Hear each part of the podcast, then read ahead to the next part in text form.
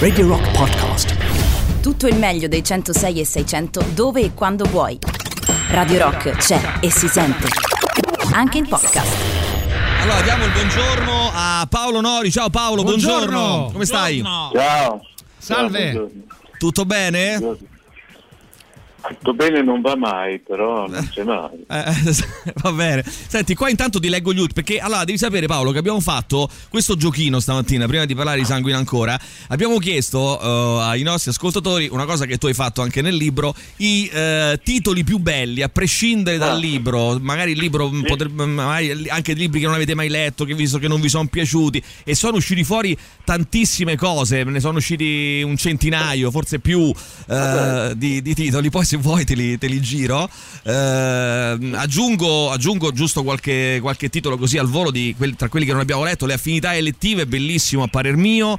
Ti amo, lo dici a tua sorella di Michela De Muro. Eh, I libri della saga Malussen hanno dei bei, dei bei titoli. Q eh, di Luther Blissett. Genova non, Geova non vuole che mi sposi. Sei una notte d'inverno un viaggiatore. Poi c'è eh, giustamente Carlotta mi ricorda di Bowen Rabal, che è un grandissimo eh, scrittore cieco. Eh, lezioni di ballo per anziani e progrediti. Ma lui ha fatto dei titoli pazzeschi. Rabal anche insomma. Solo il mimo canta al limitare del bosco. Insomma, ce ne sono veramente tanti. Poi c'è qualcuno che ci manda questo vocale qui, Paolo. Le cose non sono le cose di Paolo Nori. Anche questo, eh, per dire. Anche questo. Senti, però anche, però anche Sanguina ancora è un, è un titolo meraviglioso e io partirei proprio dal titolo, partirei proprio da qua e ci racconti da dove viene fuori Sanguina ancora. Dunque, sì, io la maggior parte dei libri che ho letto sono libri russi. E il primo libro russo che ho letto è un libro di Dostoevsky, si chiama Delitto e e Castigo.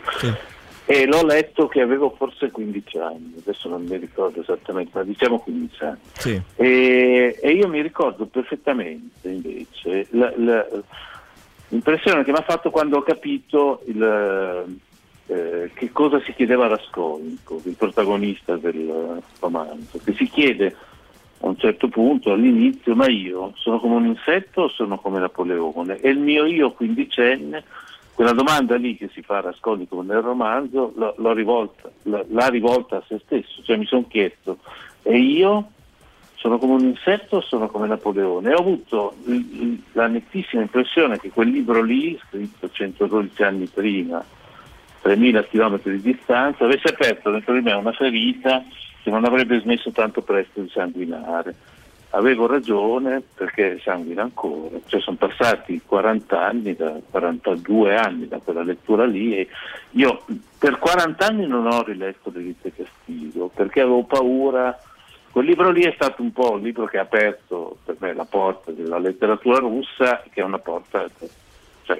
Fatto la strada, ecco, nella- perché mi sono poi laureato in russo, adesso ho cominciato a tradurre, ho vissuto in Russia, così.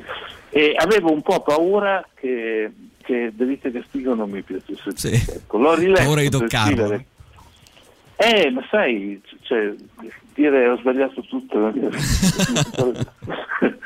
e l'ho riletto per scrivere questo romanzo e devo dire che mi è piaciuto di più di, di quanto mi era piaciuto la prima volta. È un libro fantastico.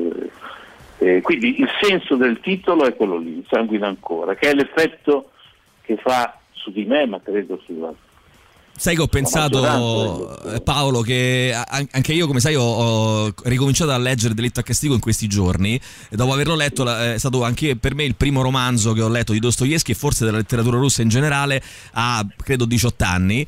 E devo dire che stavo pensando mentre lo leggevo che eh, prima di rileggerlo è uno di quei romanzi che dici beati quelli che non l'hanno ancora letto perché hanno davanti a loro la possibilità di fare questa esperienza per la prima volta. Ora che lo sto rileggendo, mi viene da dire beati anche quelli che l'hanno letto una volta sola perché hanno la possibilità di rileggerlo perché eh, poi scopri diciamo delle altre cose rileggendolo. Ah, io mi ero, mi ero dimenticato un sacco di cose. Il titolo è questo e il sottotitolo invece è L'incredibile vita di Fyodor Mikhail Dostoevsky perché questo romanzo che ho scritto, io ho l'impressione che sia un romanzo, insomma la mia idea Sì. era di scrivere un romanzo e, e racconta, è una specie di, è un romanzo biografia, cioè racconta la vita di Dostoevsky che è una vita mi sembra romanzesca. Sì. Eh, a, a Dostoevsky ne succedono Sì. di, di tutti i colori. Eh, e, e io mh, eh, appunto racconto la sua vita da quando arriva a San Pietroburgo nel 1837 che ha 15 anni fino alla, alla morte nel 1881. Tra l'altro- 200, eh, sì, 140 anni. Tra l'altro è una, è una vita, sì, è una, è, diciamo, è una biografia tutta compresa nell'Ottocento, no? dal 1821 al 1881. Eh, mi viene da pensare, quando si leggono le biografie di personaggi, ehm, so, penso per esempio a Caravaggio, se ne è parlato, eh, che magari ci, ad artisti che ci sono piaciuti tanto, no? Eh, la possibilità, eh, e tu la indaghi questa questione qua, che eh, di scoprire delle cose non proprio lusinghiere sul conto del, del tuo artista, diciamo, del tuo Eh sì. scrittore, questo è preferito. Chiaro che è così anche per Dostoevsky. Ehm, qualcuno si è eh, piccato, se, se- se l'è presa eh, dopo aver scoperto che Dostoevsky era uno che non restituiva facilmente i, i debiti che faceva, i prestiti che, che chiedeva. Eh, credo che non sia la cosa più grave che abbia fatto Dostoevsky nella sua vita, probabilmente, però ci viene da dire siamo grati lo stesso, no? Cioè, quindi è una cosa bella leggere. eh, qualcuno dice non dovremmo, non dovremmo eh, leggere sapere le biografie delle- degli scrittori che, che apprezziamo. Io credo che invece sia bello leggerli, ma non per questo cambiamo opinione sulla, sulla grandissima arte che ci hanno regalato, no? Ma guarda, lì secondo me ci sono due questioni. La prima è che la vita di Dostoevsky è una vita eh, incredibile, come mi sembra, come dico nel sottotitolo, e che secondo me per me è interessante, da, cioè sarebbe interessante, da- a me per esempio uno dei libri che in grosso modo hanno fatto da, da modello, questo libro qua è un libro di Emanuele Carrer che si chiama Limonov. no? A Sì, me Limonov, come scrittore eh, a me Limonov come scrittore non piace, però la, la biografia di Carrer l'ho trovata molto interessante, Sì. perché vedere desc- raccontata la vita di, di Limonov è secondo me una cosa... E ho- ho- a me Dostoevsky piace come scrittore, però credo che la vita di Dostoevsky possa essere interessante anche per quelli ai quali Dostoevsky non piace. Cioè una vita stupefacente. Lui viene condannato a morte Sì. e, ed è uno e continua per eh, altri vent'anni. Cioè uno che, com- come si sa, insomma, eh, la, la condanna a morte viene commutata sul luogo dove Dostoevsky doveva essere fucilato. Dostoevsky tu lo sai bene perché ci siamo andati insieme. Sì. In, in- quella piazza lì, nel 1800 dicembre 1849, è a 5 minuti dalla fucilazione. no? E lui lo racconta nel libro. Quindi, poi dopo la, la cosa che dici è, è- è vera. Cioè, io non vorrei. eh, mi ricordo una volta facevo all'università, c'era una ragazza che si chiama Nicoletta che adesso insegna all'Università di Parma che studiava russo con me e, e- e lei ha visto che avevo un libro di Dostoevsky mi ha detto ah a me piacerebbe tanto c'è una persona che mi piacerebbe conoscere è Dostoevsky e io ho pensato che a me non piacerebbe conoscere Dostoevsky perché, perché seco- se- non so se mi sarebbe simpatico ecco, perché è una figura insomma ne, ne fa tante Sì. ecco, e- e- però come dice Rosanov Vassili Rosanov che, che cito nel libro Dostoevsky può aver fatto quello, quello- qualsiasi cosa, io gli sono grato comunque, perché non lo giudico come persona, come scrittore lui mi, ha- mi ha, Certo. raccont- mi ha fatto vedere delle cose di me che, che sono contento di aver visto. Senti Paolo, senza, come si dice, con eh, espressione mutuata dal- dall'inglese ultimamente, senza spoilerare troppo della eh, appunto incredibile vita di Dostoevsky, però ci sono, mi pare di, di poter dire, due eventi, a parte che, che è una continua ricerca, tu dici eh, cerca costantemente la sua Gerusalemme Dostoevsky nel corso della sua vita, come forse facciamo un po' tutti, no? però lui ha eh, dei momenti in cui no, eh, sembra che il suo obiettivo fondamentale e principale sia uno, poi diventa un altro e poi un altro e tu lo, lo- lo racconti molto bene nella, nella sua biografia, ma due eventi mi pare che la- la- cambino proprio il corso della, della sua storia. Uno l'hai citato tu, la condanna a morte nel 1849 ehm, per aver eh, attentato, attentato alla, a- diciamo così, al, al regime degli zar. In realtà lui viene condannato per aver letto una lettera. Eh, magari se quest- e, e que- e questa cosa qui cambia evidentemente il corso degli eventi per lui. Arriva a, mm, eh, su- quasi, quasi sul patibolo, a 5 minuti dalla, eh, da, dalla fucilazione, poi la pena viene, viene eh, commutata in carcerazione, ma chiaramente quell'evento descritto, come dicevi tu giustamente, nelle, nelle pagine, sulle pagine dell'idiota in modo magistrale segna la sua vita e poi eh, mi viene da dire il secondo evento, lui era un giocatore compulsivo, eh, giocatore compulsivo di gioco d'azzardo e nel 1866, se non sbaglio, eh, lui si trova di fronte a una situazione che potrebbe anche ancora rivoluzionare completamente la sua vita perché deve consegnare un, un romanzo. Eh, ci racconti questi, questi due, eh, un po' la condanna a morte ce l'hai, ce l'hai raccontata, però insomma questi due episodi e se sono effettivamente due episodi centrali nella sua vita. Guarda, io ne metterei anche un altro, che il momento in cui lui è, ha 23 anni, scrive il primo romanzo e Bielinski, che è il critico più, più il giornalista più celebre della Russia, il creatore di fortune letterarie, lo chiama e gli dice lei è, è andato oltre Gogol, cioè è, è, più bravo di Gogol, non so come abbia fatto, gli dice Bielinski, non so da dove abbia tirato fuori questa capacità di...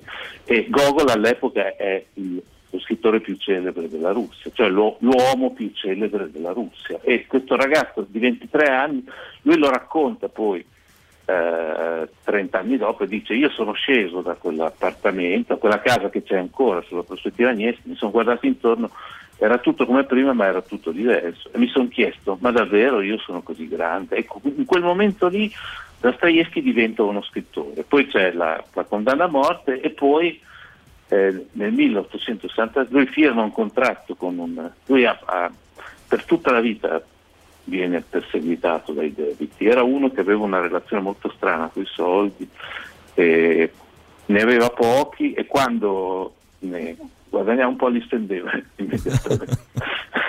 e, e, poi era convinto, cioè era un giocatore, no? sì. e, e, nel 1866 ha questo problema di soldi, si mette e fa un contratto con un editore che si chiama Stelloschi che gli, gli impone di consegnare un romanzo entro il primo novembre del 66, se non ricordo male, se lui non, non, non, riesce a consegnare questo romanzo, deve, cioè, i diritti dei suoi libri passati e futuri passano a Stelloschi. Lui si, lo firma l'anno precedente, il 65, e si riduce ai primi di ottobre del 66 che non ha scritto niente. I suoi amici gli dicono, ma tu ce l'hai, lo sai che romanzo devi scrivere? Lui dice sì e gli dicono ce lo racconti a noi e ne scriviamo un pezzo per uno, mm. dopo tu lo metti a posto. Lui, lui si rifiuta, dice ma io non posso firmare una cosa che non ho, che non ho scritto io. E allora gli amici gli dicono, un, un amico gli dice ma prendi una stenografa. E lui accetta, prende questa stenografa, la più brava del, di, del, dell'istituto di stenografia di Pietroburgo, una ragazza che ha, 25, che ha 19 anni ha 25 anni meno di lui, si chiama Anna Grigorievna Snitkina e con lei in 23 giorni riescono a scrivere il giocatore, riescono a consegnarlo a Stelloschi. Quando Dostoevsky vada in casa editrice per consegnare il romanzo, l'editore non c'è ah. e non si fa trovare e quindi e la, la, la, la, stenografa, questa ragazza, gli consiglia di andare da un notaio e lui va da un notaio, lo deposita, quindi evita le, le grane del contratto capestro che Stelloschi gli aveva fatto firmare e poi nel libro si racconta come, in un modo un po' ingenuo, un po' romantico.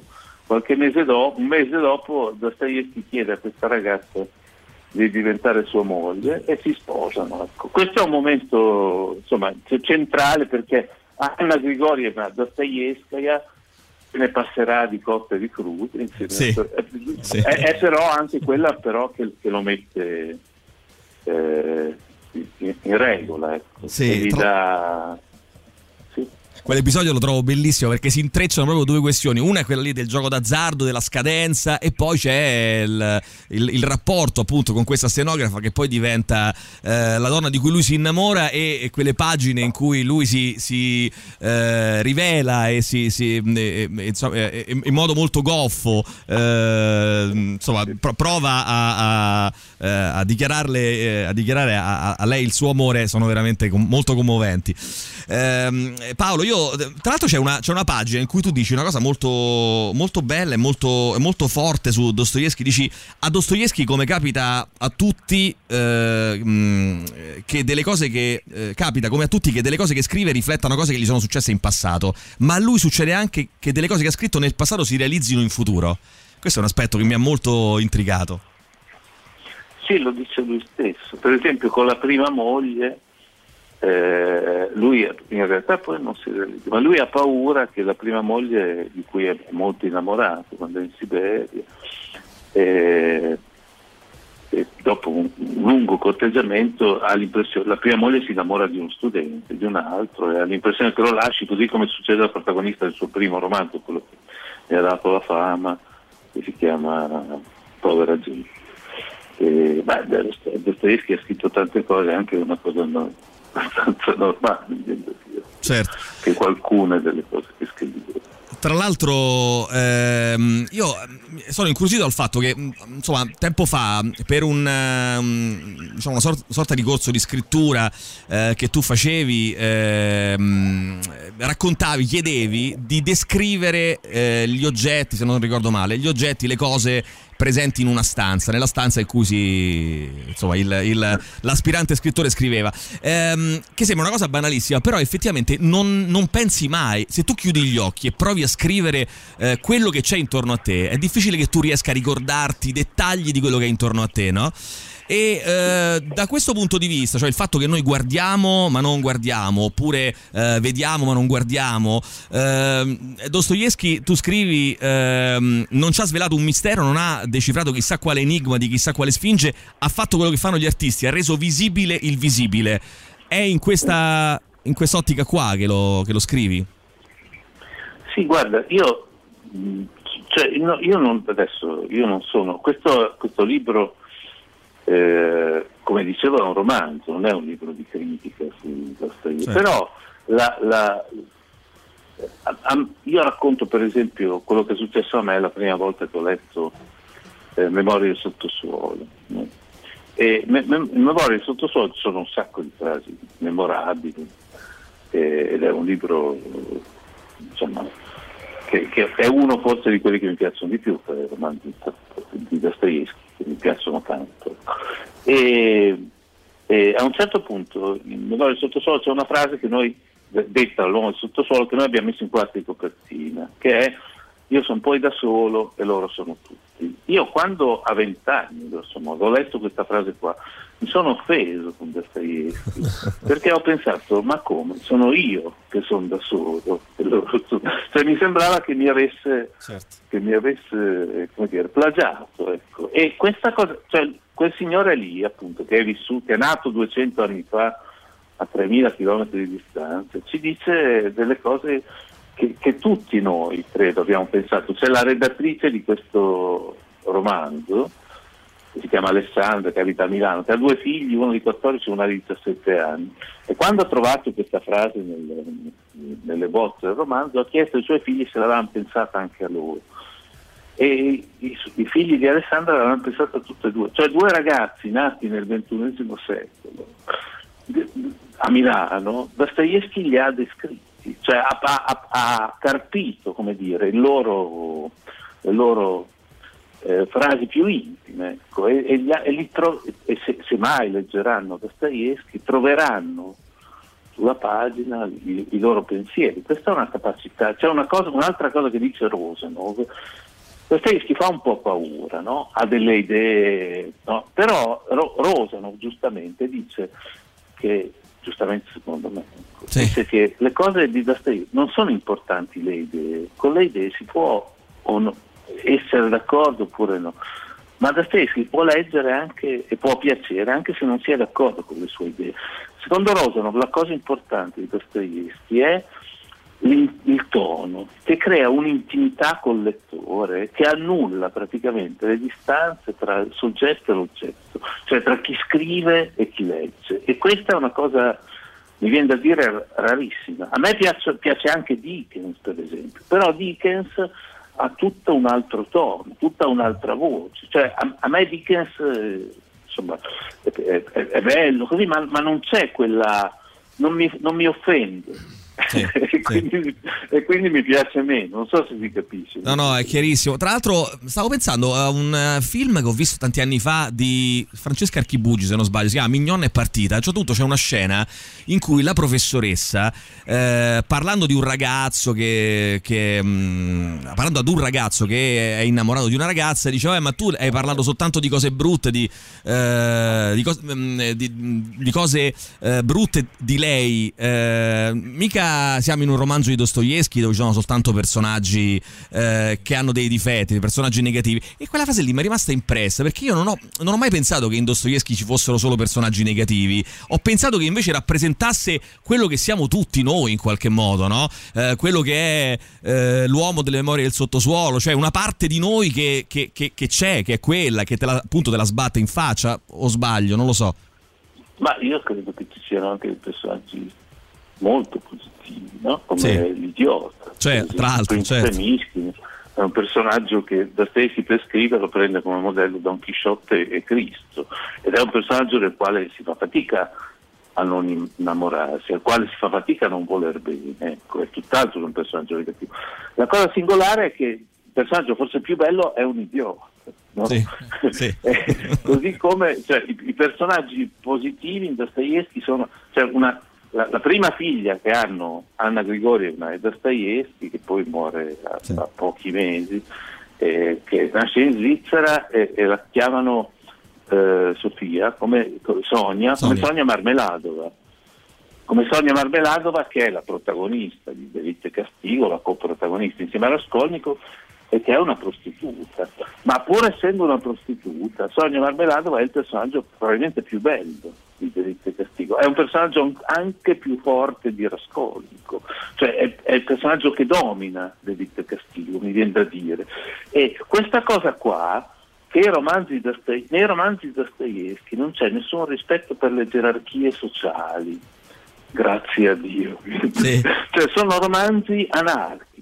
No? Questa è una cosa che, che mette in evidenza un grande critico di Dostoevsky, si chiama Bakhtin, che dice che in Dostoevsky continuamente vengono ribaltate le gerarchie sociali, cioè si attuano, è, c'è la carnevalizzazione. no? Il carnevale è quel giorno in cui si mescolano le gerarchie, cioè il povero diventa ricco, diventa re, il re diventa povero, no? si traveste Certo. da re ma diventa ricco. E questa cosa in Dostoevsky succede non solo per Carnevale, ma tutti i giorni.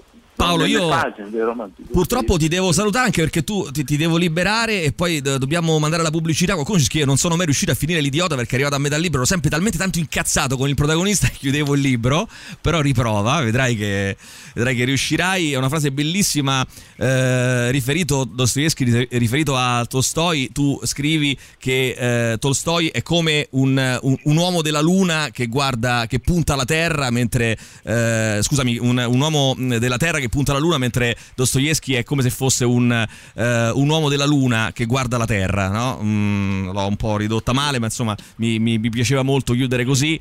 Eh, se non sbaglio, se non l'ho mh, interpretata male. Sì, sì, è una cosa che dice Merezkovsky, che è un altro critico russo molto bravo, che scrive un libro bellissimo, che si Bene. chiama appunto Tolstoi e Dostoevsky, che mette in evidenza il fatto che sono l'uno al contrario dell'altro. E allora leggete Sanguina ancora per scoprire l'incredibile vita di Piero Dostoevsky. Grazie a Paolo Nori eh, e ti aspettiamo presto qui in studio Paolo, grazie. Radio Rock Podcast. Tutto il meglio dei 106 e 600 dove e quando vuoi. Radio Rock c'è e si sente. Anche in podcast.